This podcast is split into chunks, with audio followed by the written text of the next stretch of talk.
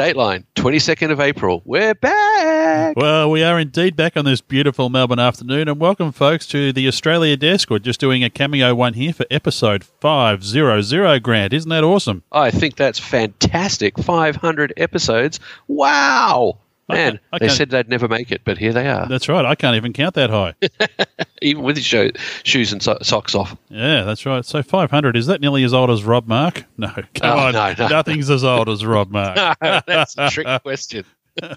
the Methuselah of the aviation podcast world. Well, you know, now what should we do, mate? Should we do a, a, reminiscing one about how the show was always made better when we were here, or should we just do a, a just one for old times with some news? I I think maybe the latter. Yeah, let's do one for old time's sake. I still haven't grown my kidney back yet to replace the one we had to pay Rob to be allowed on the show that time. Right. So you remember that time, Grant, when I flew in that C-130? Oh, hang on. Oh, go hey, down hey, hey, hey, hey, hey, hey.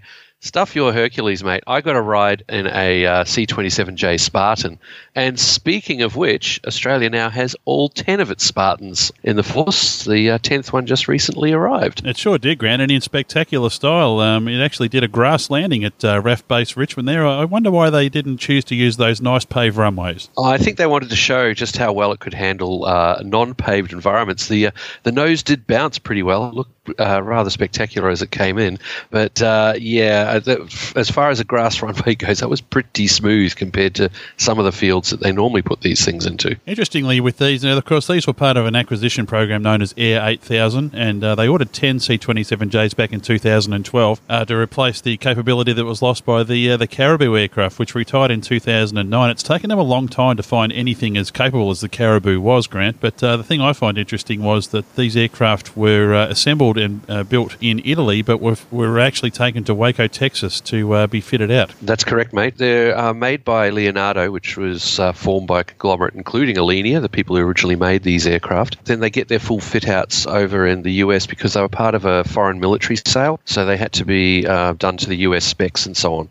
So initially built green over in uh, in Europe, flown to the US, and final kit out and so on that the Australians then picked up. Now, of course, uh, while these aircraft have been uh, getting up to full squadron status, they've already been uh, operational over these last few years. They've been doing operations in Papua New Guinea. They've also been taking uh, part in exercises in New Caledonia, or as far away as Guam, uh, New Zealand, uh, in Australia. In fact, one of them was recently at Wings Over Wanaka, the big air show over there in New Zealand. Unfortunately, the Aussies are not doing the famous barrel roll that we saw when the Italians were demonstrating it at Avalon.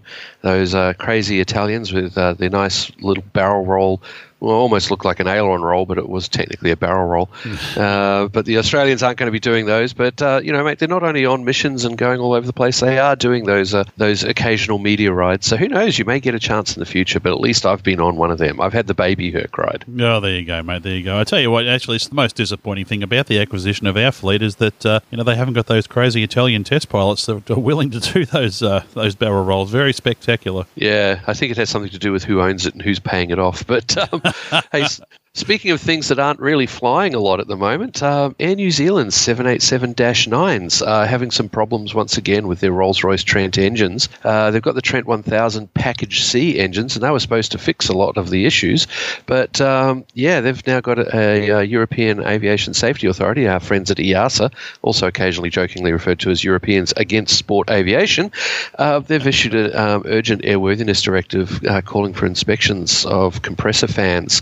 There's a uh, an issue with them that can uh, result in the fans, uh, mm, shall we say, disconnecting and causing all sorts of hassles. Now, this could be a, a bad thing for any airline, of course, but Air New Zealand, of course, have uh, pegged so much of their uh, operations into the 787. Uh, their long haul fleet is basically 787s and 777s these days. So, even taking a few out of their relatively small fleet can cause them a lot of trouble. In fact, they've had to actually hire in A340s and the like from other charter airlines to you know perform operations across to places like Auckland, Perth, that kind of thing. So, it's um, it's not a good thing for uh, Air New Zealand. It is going to be hurting them, so they will be going for reparations. You can guarantee that. To a lesser degree, Boeing, but primarily through to Rolls Royce, I would see there would be an expectation of uh, reimbursements for hassles.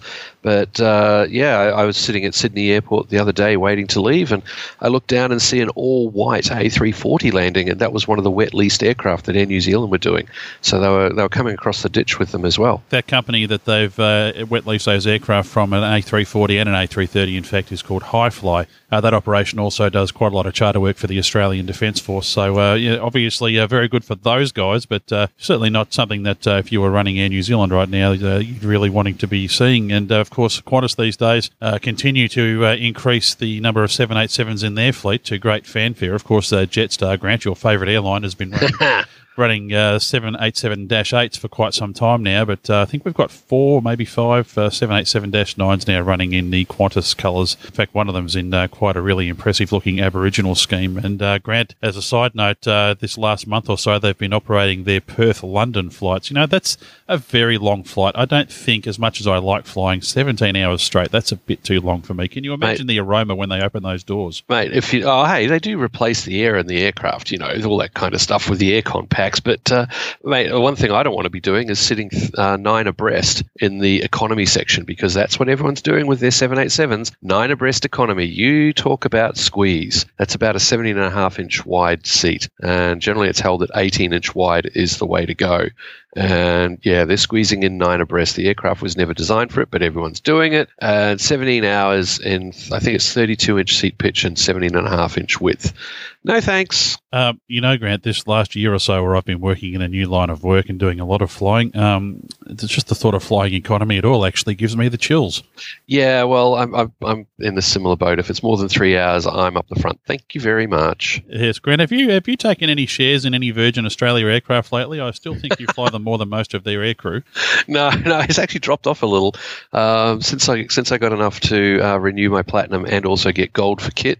I, have settled down a little, um, but there may, if I'm really really lucky, there may be a uh, a business class um, international flight coming up. But uh, I'm I'll know more about that by May. am I coming on that flight, Grant? Is it a PCDU? We could start the company again. Uh, I may just have to stream it for you. Well, Grant, speaking of flying, I'm going to be jumping on a small commuter airline known as JetGo Australia very shortly and uh, heading up to uh, the Illawarra region, just south of Sydney, to uh, be part of Wings Over Illawarra, the airshow company that I work for. It's finally time to have Australia's largest annual airshow. It's almost as if I've been doing radio ads saying things like ah, that. Mate, anyone would think you've been uh, re- writing and reading the blurb as well. yes, You're drinking the yes, Kool-Aid. I still have the script right here in front of me, in fact.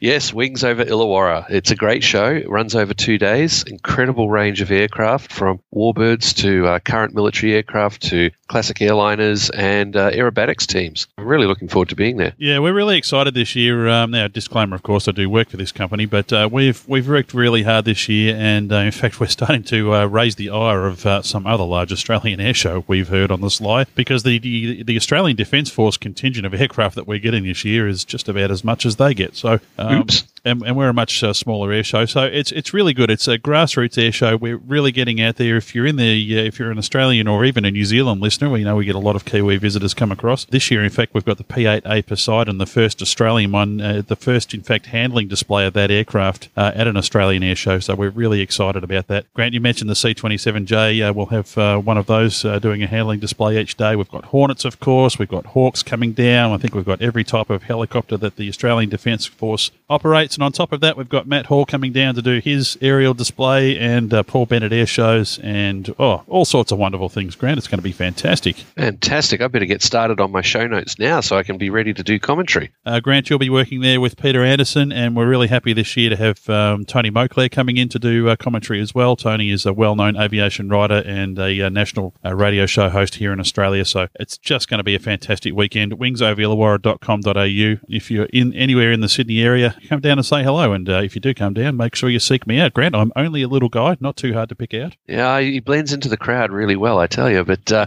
mate, for those of you who are like me and can't be, uh, yeah, can't be bothered trying to learn how to speak speak Illawarra and type it into a uh, into a browser, it's really easy. You can just go to woi.org.au well, Grant, 500 episodes. It, it is fantastic. I still think this is the best uh, aviation podcast on the planet after Plane Crazy Down Under. But, you know, we don't produce that show anymore. So I, I, suppose we can see that this is probably the best one on earth now. Yeah, now that, now that we're not around, although we do still have to do our final episode. We've got a whole lot of farewell messages from all sorts of people. Yeah, we do. And we haven't put it together yet. When are we going to do that? Uh, I don't know. Is this side or the other side of the heat death of the universe? We should probably have done it instead of this. Oh no, no, no, no, no, no, no! We got to keep in good with the guys just in case we ever need something from them when we go to the US. Well, anyway, Grant, I, I, as as we were talking beforehand, we thought just like old times, we said, oh, we'll keep the recording session to one hour, and uh, yeah, well, Yeah. I figured that probably means three hours, but it's really time to go because I think I can hear my wife beating on the door of the studio, and I have to go out. Oh yeah, and you got apparently you got to have a shower first, you stinky bugger. Oh, can you tell from here? Yeah, well, it's coming down the line, mate. Boy, that Skype technology is better since we did this last. Oh yeah, yeah. This new version of Skype. I always said it stank. Well, congratulations to everybody at Airplane Geeks. I know we've played a, a small part in that, and uh, we don't uh, come on the show too much these days. But um, well done, Max, and to everybody else. You know, uh, Max is still remains that man of international podcast mystery. He's the only member of the crew I don't think we've met in person. No, we haven't, and you're right. Oh my, does he exist? What if he's an uh, what if he's an, a rogue AI? I don't. I don't think he actually exists. Well, Aunt, Benet was on a yacht with him at one point, so she says he exists. But So she know- says. yeah, Aunt, Aunt Benet could have just been joining in when building up the uh, mystery. Anyway, we could go on forever, but we won't until episode 600, possibly. I'm Steve Visscher. And I'm Grant McHerron. Congratulations, guys. Cheers. What do you mean I stink anyway? Well, you know, it was just this comment you led to that. You, oh, there's something we've been meaning to tell you. Yes.